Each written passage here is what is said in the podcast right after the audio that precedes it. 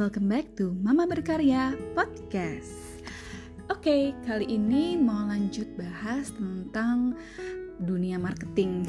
Karena setelah kemarin kita bahas tentang dunia motherhood, nah sekarang pengen bahas uh, gimana sih cara kita menjalankan digital marketing when we don't have any specific budget to do that beda ya mungkin uh, tetap ada cost yang keluar tapi bukan budget marketing gitu.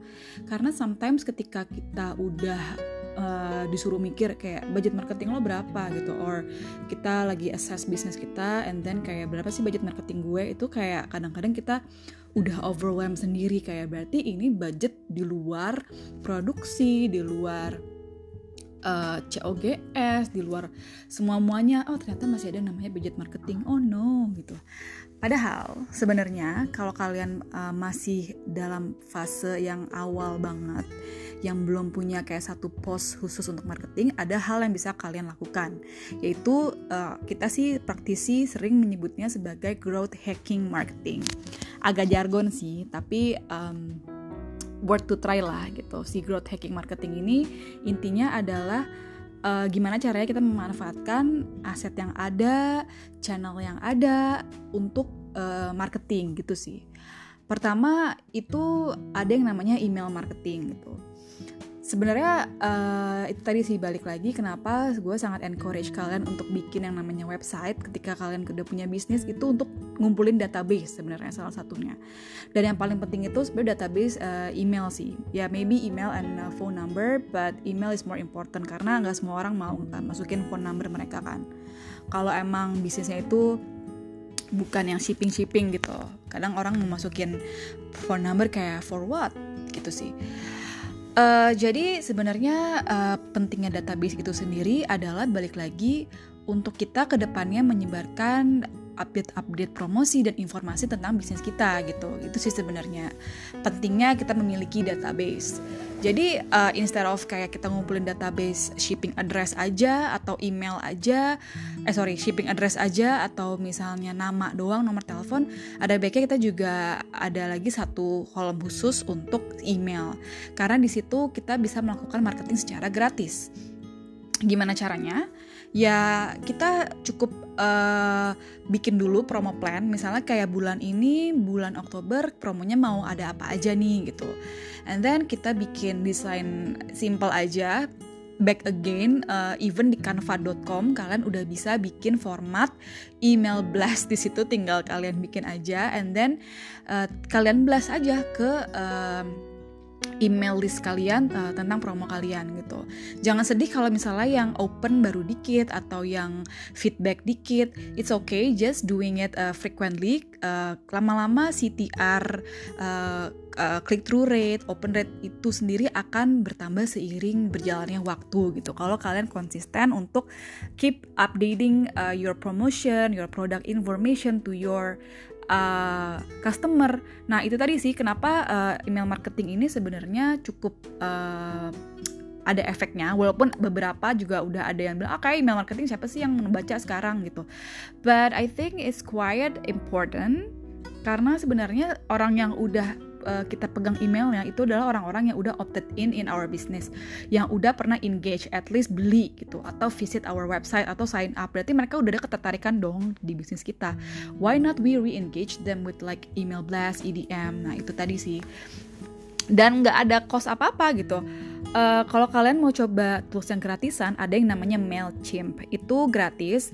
Jadi dia itu gratis sampai batas berapa ratus email gitu. Kalau nggak salah sampai 500 email. Habis itu baru bayar gitu. Jadi I think untuk orang-orang yang baru punya bisnis ya 500 email masih oke okay lah gitu. Berarti 500 email itu sama dengan 500 pelanggan dong gitu. I think it's uh, it's uh, lebih dari cukup gitu. Kita ngeblas kali 400 orang. Nah kalau emang kalian udah punya lebih dari itu berarti kan kalian udah punya budget lebih nih. Kalian bisa uh, langganan yang versi berbayarnya di mana bisa ngeblas lebih banyak lagi ke orang-orang gitu. Nah di Mailchimp ini sendiri Mailchimp itu gimana ya spellingnya mail surat chimp chimpanzee. Jadi mailchimp.com ini udah ada pun uh, template email blastnya. Dari mulai headline banner apa yang harus dimasukin CTA-nya call to action-nya udah ada. Uh, tinggal kalian masukin terus bisa langsung dimasukin ke link uh, di mana orang kalau klik itu kalian mau mereka landingnya di mana nih. Entah di Instagram post atau misalnya WhatsApp black atau WhatsApp uh, channel atau mungkin website kalian itu bisa langsung dilakukan di email Mailchimp ini. Jadi kalian bisa coba uh, gitu. Bisa di schedule juga dan di situ bisa langsung dilihat hasilnya open rate-nya berapa berapa yang klik even uh, I don't know uh, lupa sih apakah bisa langsung kelihatan conversionnya but I think it can if we can not if you know you want to dig deeper on how to do that.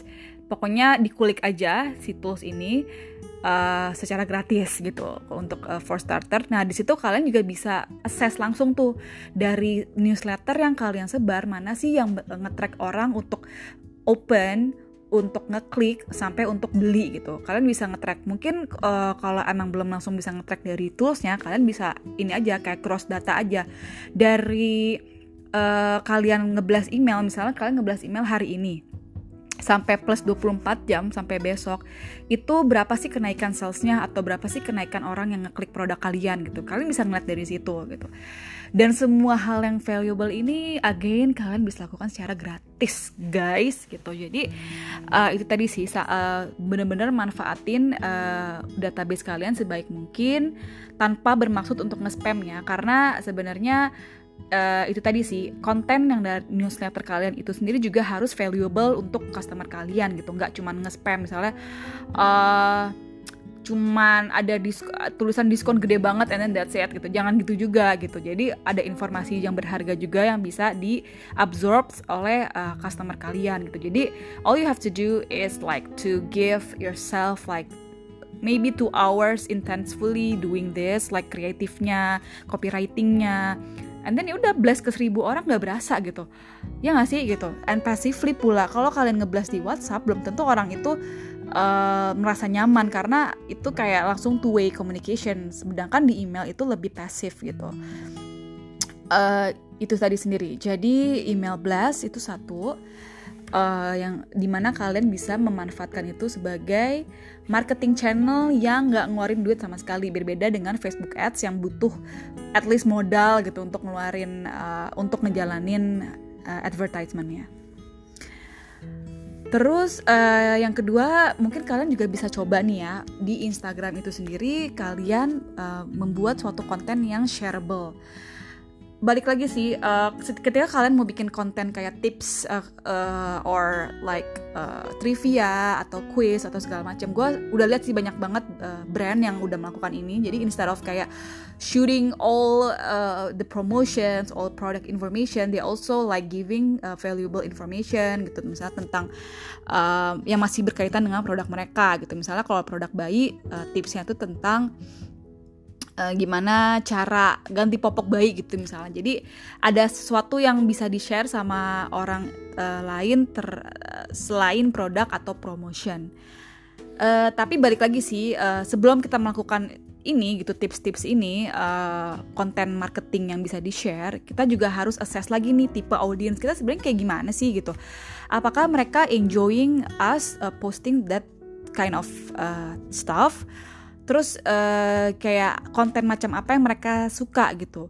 Kita balik lagi harus uh, bisa mendetek niche apa bisnis kita gitu. Oke produk bayi tapi produk bayi yang kayak gimana nih gitu. Kalau bisa kalian kerucutin lebih kerucut itu lebih baik lagi gitu. Misalnya uh, ternyata produk bayi newborn umur 1 sampai 3 bulan doang nih. Berarti konten-konten marketing kalian itu jangan lari jauh-jauh gitu. Jangan sampai uh, ngomongin toddler face atau children face yang udah umur satu tahun ke atas gitu. Jadi kalian fokus aja ngomongin newborn gitu. Jadi uh, ketika orang visit profile kalian di Instagram, mereka langsung tahu, oke okay, ini adalah suatu account uh, jualan untuk barang-barang newborn gitu, 1 sampai tiga bulan that's it. Jadi uh, gimana ya, lebih enak juga sih orang melihat uh, addressing our business itu sebagai apa gitu. Dia juga nggak pusing bakalan nggak pusing nyari barangnya nyari kontennya gitu. Instead of kalian um, kayak nulis banyak banget konten di Instagram uh, profil kalian tapi ke mana-mana topiknya. Orang jadi nggak fokus ini mau ngeliat apa sih gue? gitu. Ini sebenarnya jualan apa sih? Jangan sampai uh, satu kalimat pertanyaan itu muncul di benak uh, konsumen gitu. Ini sebenarnya jualan apa sih? Nggak jelas gitu. Kalaupun kalian ngepost banyak tips uh, content marketing di Instagram kalian uh, itu juga jangan sampai nutupin jualan kalian gitu sih Uh, so content marketing itu juga salah satu hal yang bisa kalian lakukan as a marketing strategy yang nggak ngeluarin duit.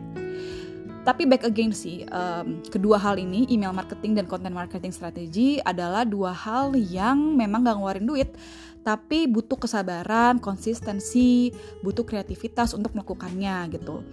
Beda sama Facebook Ads, Instagram Ads yang emang kita ngeluarin duit langsung ada hasilnya gitu. Oke, ada sales sekian sekian sekian. Nah, ini enggak, ini lebih uh, butuh konsistensi, kesabaran, karena walaupun memang hasilnya itu kayaknya lama nih mungkin kayak bisa sebulan kita lakuin email marketing dan konten marketing ini tapi belum menghasilkan apa-apa nih secara kasat mata ya mungkin uh, di balik layar udah ada banyak orang yang convert karena melihat konten kita tapi secara numbers nih belum kelihatan. Just keep doing that karena menurut gue email marketing dan content marketing ini adalah sesuatu yang harus dilakukan secara long term dan kita maintain terus in order to get the long term result. Instead of uh, kayak Facebook Ads or Google Ads yang memang itu sangat impactful tapi once kita matiin tukeran Facebook Ads dan Google Ads and then that's it gitu traffic kita bakal died with the ads. Jadi uh, that's why gue juga encourage kalian untuk nge-build your own assets in terms of the content marketing itself and then the email marketing um, assets. Itu aset kalian gitu. You own that. Uh, mungkin uh, nextnya gue akan juga bahas tentang uh, ya tapi udah banyak juga sih yang bahas tentang paid own and earn media ini gitu.